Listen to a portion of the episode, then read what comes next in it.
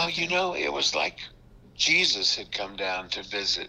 I mean, he was the biggest name in in theater, and everybody has a story because everybody was, you know, if they got a moment of interaction with him, uh, they were quivering with excitement.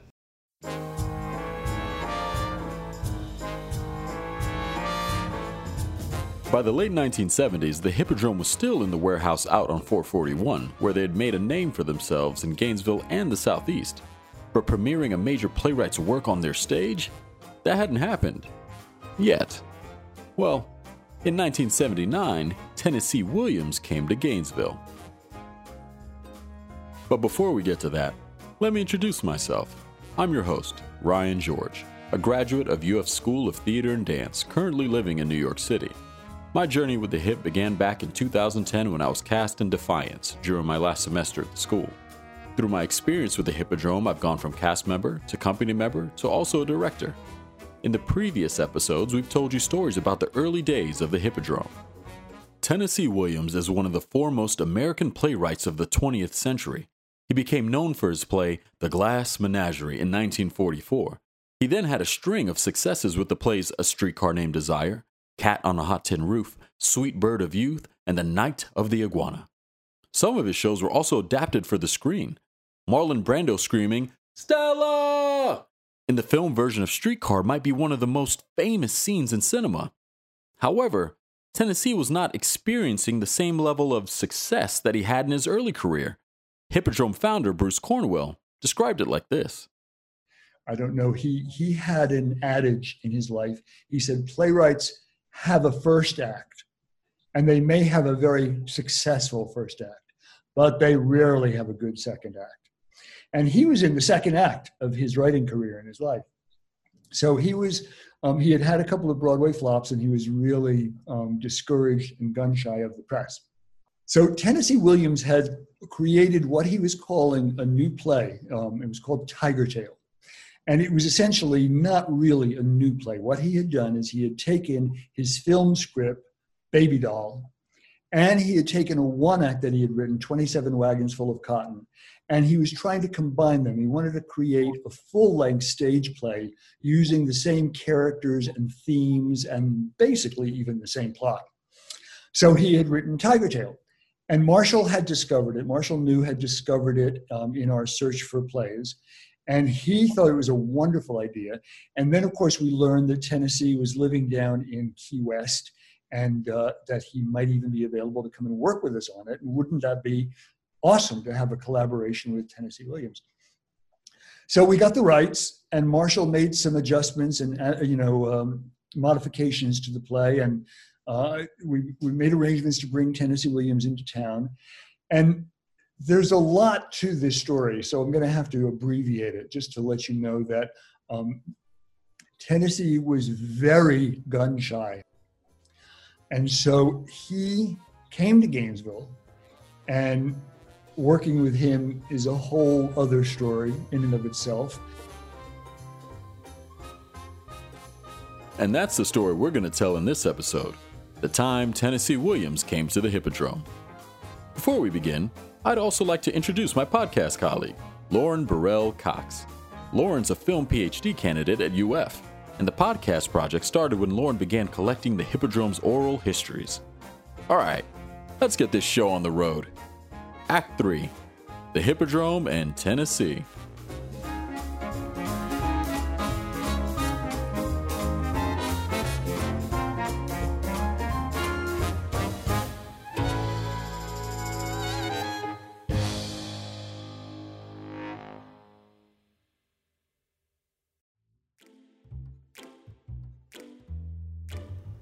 I found out that Tennessee Williams came to the Hippodrome in 1979 while reading old issues of the University of Florida student newspaper, the Independent Florida Alligator.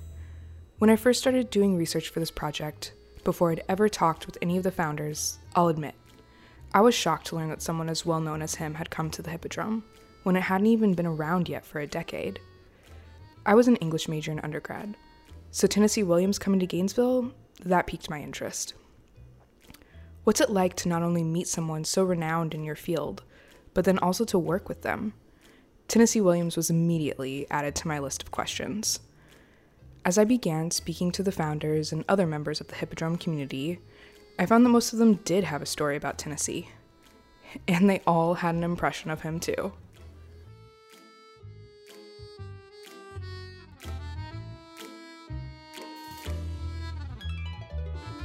Before we fully dive into the Tennessee Williams stories, I need to give a proper introduction to Marshall New. Marshall isn't an official founder, but he became a very important member of the Hippodrome. Before joining the HIP, he was teaching at the University of Florida and working at the art gallery there. Actually, I think it's better if Bruce tells the story of how exactly Marshall got involved with the HIP. So let me just tell you the, um, you know, one of the principals of the Hippodrome. Uh, he he wasn't like right there at the inception, but he was definitely he joined us very early on. Was Marshall New, and um, it's a funny story how we got to know Marshall because uh, we were doing a production that Marilyn was directing called uh, "The Secret Affairs of Mildred Wild," and uh, Mildred would occasionally sort of lapse into these dream sequences and in one of them, a gorilla appears. And we were like, oh God, a gorilla. How do we pull that off? Where are we going to find a gorilla costume? And lo and behold, somebody said, contact this guy over in the art department because Marshall New. He, we think he has a gorilla suit. We contacted Marshall, and Marshall's response was, You can have the gorilla suit, but I come with it. I want to be on stage and I want to wear the gorilla suit in the play. And we said, okay, it's a deal, you know, and it worked out. And, and sure enough, he was a fantastic gorilla, and the show was a hit. And uh, he fell in love with uh, with what we were doing and decided to join us. And so uh, uh the rest is history on that one too.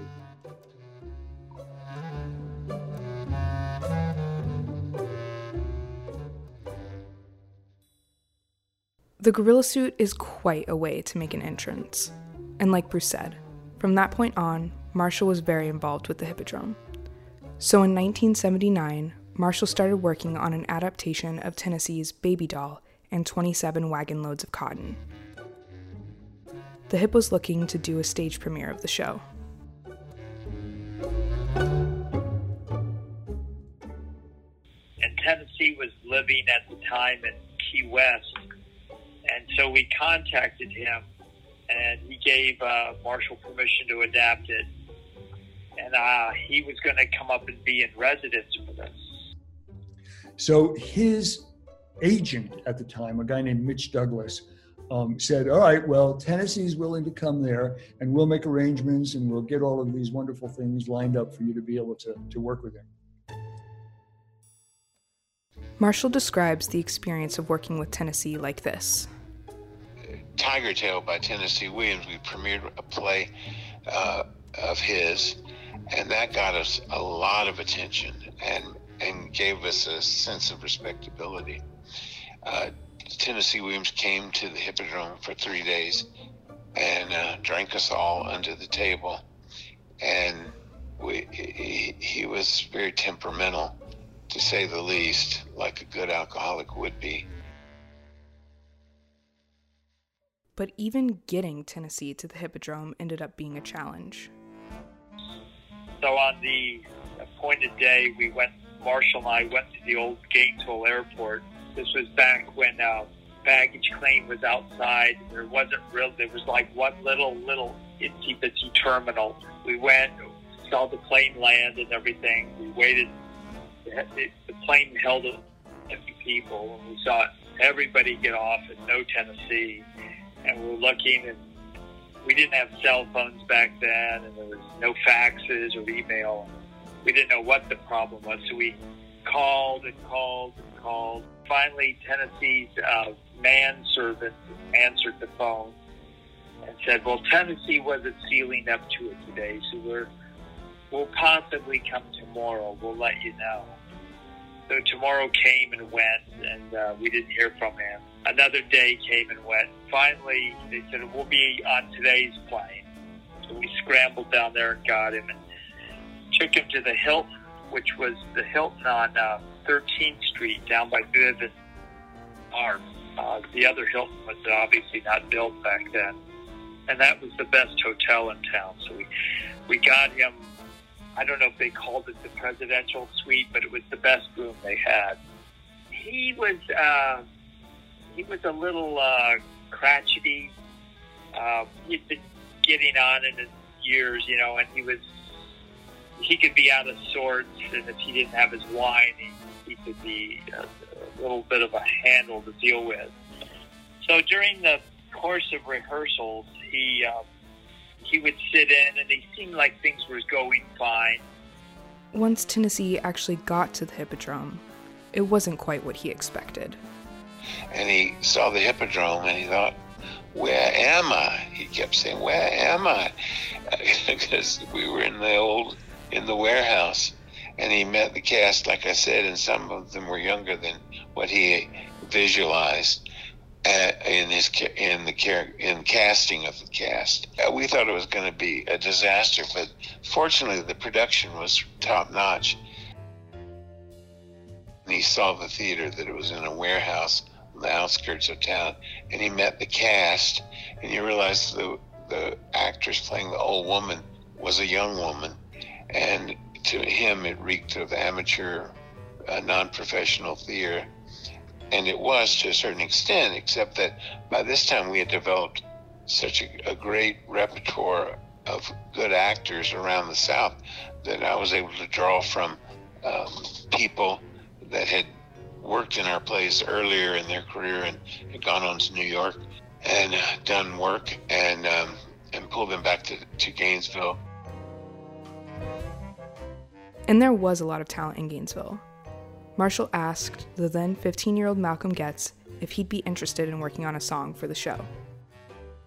There was a song in the play that, that one of the characters was supposed to sing, but there was no music that went with the song. And I asked Malcolm if, because I was already aware of how that he was over, oh, you know, just full of talents and I asked him to write that song, and he did, and it was wonderful. And one of the characters sang it and playing it was just, it was perfect. It was exactly what I was looking for. So, and Tennessee loved it too. I think he wrote a note to Malcolm said, "I loved your music."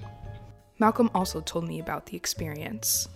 When they did Tiger Tail and Tennessee Williams came, Tennessee was a trip and um, he was very small. He was very short. He always wore sunglasses. He always had his dog, and he had this southern accent like his characters do that you think is made up. But he, he really did talk like this. He sort of had this sort of like Maggie the cat. He talked like that. And Marshall came to me. Now, bear in mind, I was 15, and he said, Tennessee has written a song for one of the characters, and it needs. He wrote the lyrics, and he needs some music. Will you set this to music? And I was so young. Of course, I was fearless so he gave me a soundtrack to Blues in the Night because it was a blues song. And he said, write something in this vein. So I technically I wrote a song with Tennessee Williams when I was 15. Malcolm went on to have a successful career in theater and television, even being nominated for a Tony Award. He's now an acting professor at the University of Florida College of the Arts. Tennessee did have some edits when they were putting together the show he uh, I, I, had cut um, a, a, page out of it because to speed up Act One because Act One was about twice as long as the second act, and uh, he was unhappy with that. But he wasn't really unhappy with that. He was just unhappy at, with premiering of play at the Hippodrome Theater. Part of the reason Tennessee agreed to come to Gainesville was because he had visited the University of Florida in the 1940s. Coinciding with his visit to the Hippodrome, he also planned a reading at the university, which didn't exactly go well. He was he was near the end of his life. He died like three or four years later. He uh, he, he, was as he said to me, I I used to be an alcoholic, but now I just drink beer and wine. I thought, oh, okay, well that's a, rede- er, a new definition of alcoholism he really wanted to come to the university because he had been here back in the 40s, been at, at the University of Florida, and had made friends with some people in the English department, but they were all gone, long gone. And he th- uh, he thought he would have a reception, and it would be very formal, and it would be I mean, he was on the verge of getting the Kennedy honors that fall. So he he was now in a place in his life where he wanted all of these accolades to come down. I mean, he's he was hoping for a Nobel Prize for literature, and he was alienated. He, he was looking for a more an exit that would be respectable. But he didn't get it at the University of Florida. He did a poetry reading, and the audience was raucous and uh, rude, and uh, he got very upset by that. In fact, the whole lead up to the event didn't go well, and neither did the reception afterwards. The faculty at UF the theater department said that they would host a reception in his honor. And we arranged for him to do a reading of his works, his poetry, at University Auditorium. And so after that reading, he was supposed to meet with the faculty at UF and they were throwing a private reception for him. So um, I go get him at, at the Hilton. He's late. He's late for everything all the time. So I get him, and we're driving in the car, him and I, back to um, University Auditorium. And he says, Gregory, Gregory, I, I forgot my wine. I got to have my wine.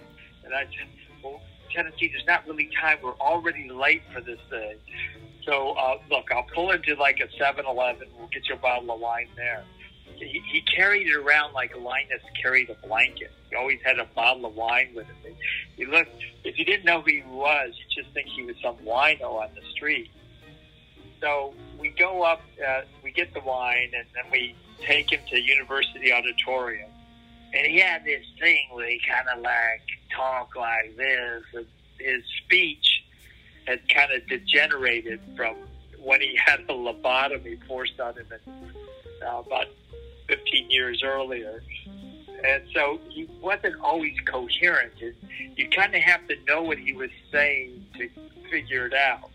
So we go into that big cavernous university auditorium, and it's filled with uh, mainly freshmen and sophomores uh, looking for, you know, something from him, you know, some chestnuts and stuff.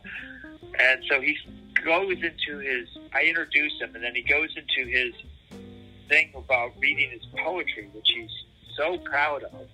But the problem was they, the poems themselves kind of were lyrical and rambling in, in the way they were written, and coupled that with his speech, and it was just a nightmare. And he he had great longevity that night. He wanted to talk forever finally I can see like the audience is a little restless.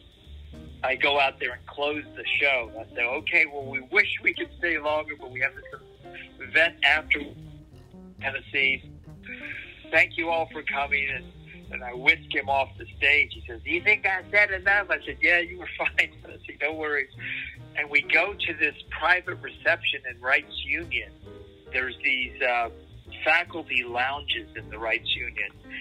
And we take them in there, and there is not one theater faculty at all there.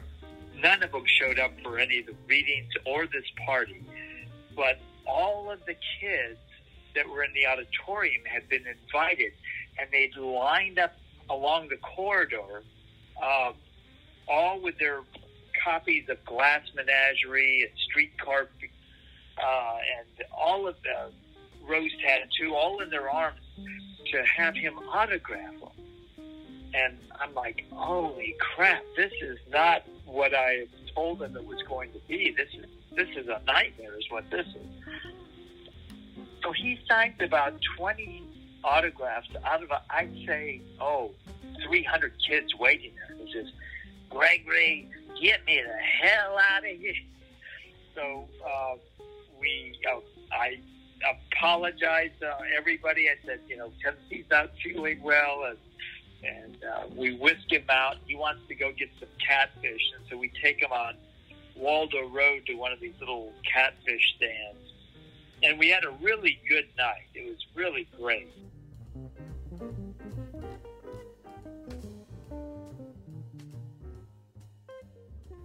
The next day, the Hip had scheduled a huge press conference with newspapers from all over Florida.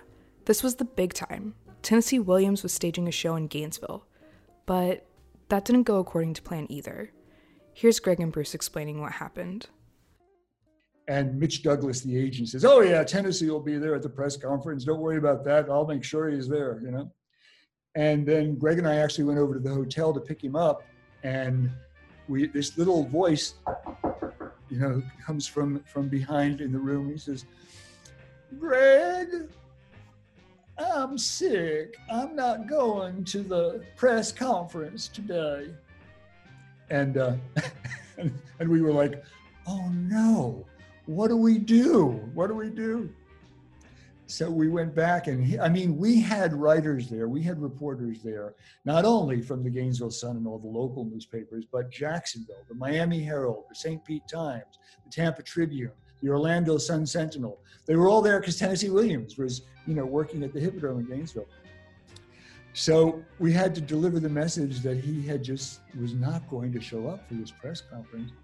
The headline of the um, Tampa Tribune or the St. Pete paper, I don't remember which one, the next morning was Tennessee Williams bedridden in Gainesville with nervous exhaustion. so, you know, they say bad publicity is better than no publicity. I guess I guess we can chalk it up to one of those one of those moments. You know, that same evening, he called us to say that he's going back to uh, Key West in the morning. And we said, well, the, the plane doesn't open Tennessee, you know, until, you know, until this weekend. And, and this was like Wednesday. And he says, no, no, no, I, I'm not having a good time. Know, I'm going to go back.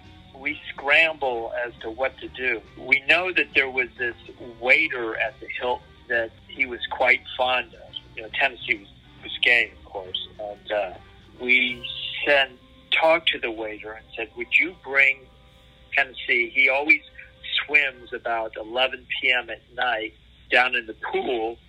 Uh, he likes to swim there at night when he's all alone. Would you bring him a bottle of white wine?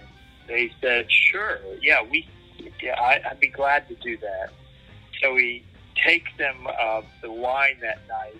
I don't know what happened, but they they got along famously, and Tennessee agreed to extend his stay.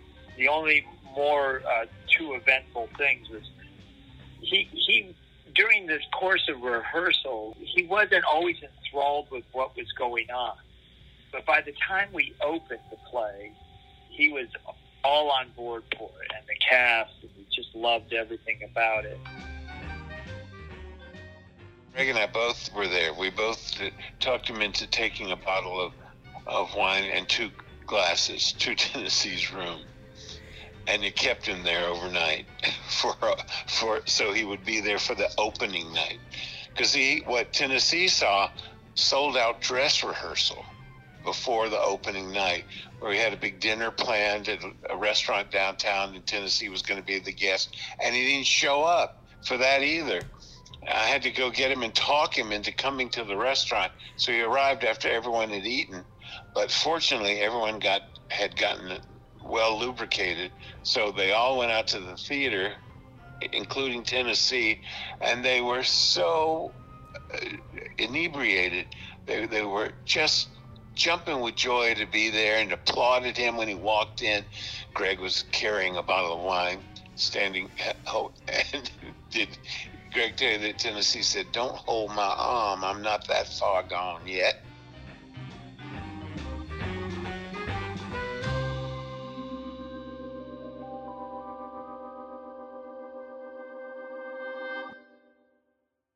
And so opening night, he was sitting in the audience, and Marshall New is very tall. Tennessee was very short. And um, the cast, Jennifer Pritchett, the cast all bowed and then, of course, they motioned to the audience where Tennessee Williams was sitting. This was opening night. This is in the the uh, warehouse, in the yeah, in the warehouse. So they motioned to Tennessee, and Marshall took Tennessee by the arm and brought him down to the stage. And Marshall told us that as they walked onto the stage and he took Tennessee's arms, Tennessee said, "Marshall, people will suspect." in the end, it seems like Tennessee thought the production went well. But of course, he couldn't resist making a couple more jokes. In fact, when we came out of the opening night of Tiger Tail, which Tennessee uh, ultimately was very happy with because uh, the audience loved it, and that meant he did a good job in his mind. We came out, and it was a, on a Friday night when they brought all the pigs in to market to ship out of the stockyards, which were just next door. So the place smelled like pigs, and I don't know if you ever smelled pigs, but they have a very unique aroma collectively when you've got them in a group, and it's really pungent. And he came out and he said, going from the outhouse to the courthouse. That's the move. He had seen the what was to be the future hippodrome. After opening night, we had a black tie dinner at 12B. He comes in and says a few words, and we have a microphone, and he says a few words, and then everybody's, you know, so beaming with joy. They want to see him. It was after the play, and they're all so excited. He stays for about 30 minutes max, and then he's ready to go. And then he goes back to his hotel and flies back. Uh, we never had any more dealings with him, but they published the play and gave us credit for it in the beginning, and that was the end of that. And it was one of the highlights, I think, of anything that happened at that, that old warehouse. In the car after the dinner, Marshall overheard what Tennessee planned to do with the new show.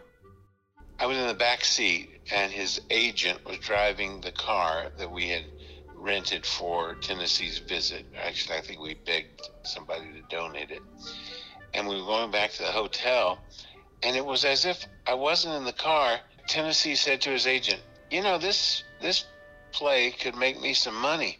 We could get Roy Scheider to play that character. We could get Andy Griffith to play that character. Oh, and we could get that little girl that was in The Exorcist to play Baby Doll, and we could go on the road with it."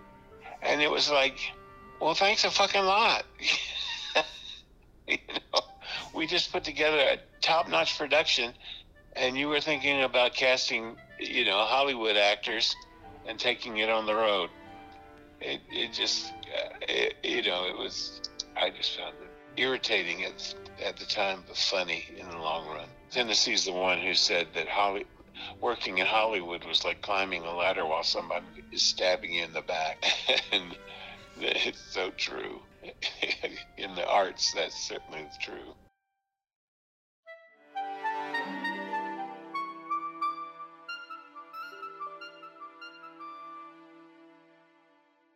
The show was mostly a success with the Hippodrome's audience, even if some of the reviews weren't glowing. We got a lot of press, interesting press out of that. Maybe you've seen some of it. The Alligator, they published a terrible review of the play uh, and titled it, and they had a picture of ten, of characters from the play reacting to a chicken on a kitchen table and the title of the review was Tennessee Williams Lays an Egg. So we had to work because he kept asking for any reviews, and we made sure he didn't get that one. However, staging a world premiere of a Tennessee Williams play gave them even more credibility. Tennessee's visit, which was so difficult, and and ha- there were so many problems because we were trying to, to put our best face forward. The community kind of rose to the occasion and started our program to develop and raise enough money to to get a matching grant from the National Endowment for the Arts, and we did it by the deadline because uh, you know people loved us, and and I say that, and it sounds corny, but you know, they were just so grateful that we were there in the community doing what we do because even when we failed, we failed in an interesting way. Tennessee's visit lent legitimacy to the Hippodrome, and they needed it, especially to make the big move downtown. Yeah, that's what it was like when Tennessee came to the Hippodrome. Everyone has a story now. I have to say, without a doubt, that 10 years was the most creative time in my life. I've been an artist all my life, and I've never had as much fun. I never looked forward to getting up as much every morning as I did during those years at the Hippodrome because it was so much fun making theater with friends. And like I said, the synergy that we had in those early days was phenomenal. We still have more Hippodrome stories to share with you and new voices to hear from. We'll explore themes ranging from activism, community, creativity, and care. We'll also look to the future of the Hippodrome and imagine what it could be in its next 50 years.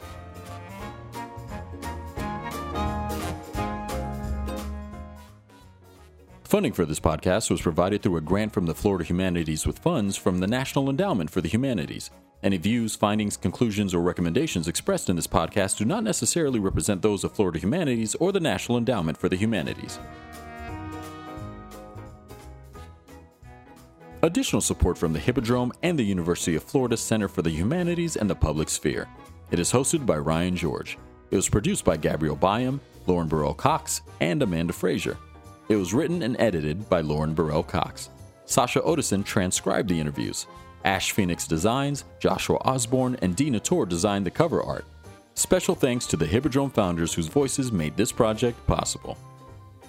Thank you for supporting the arts.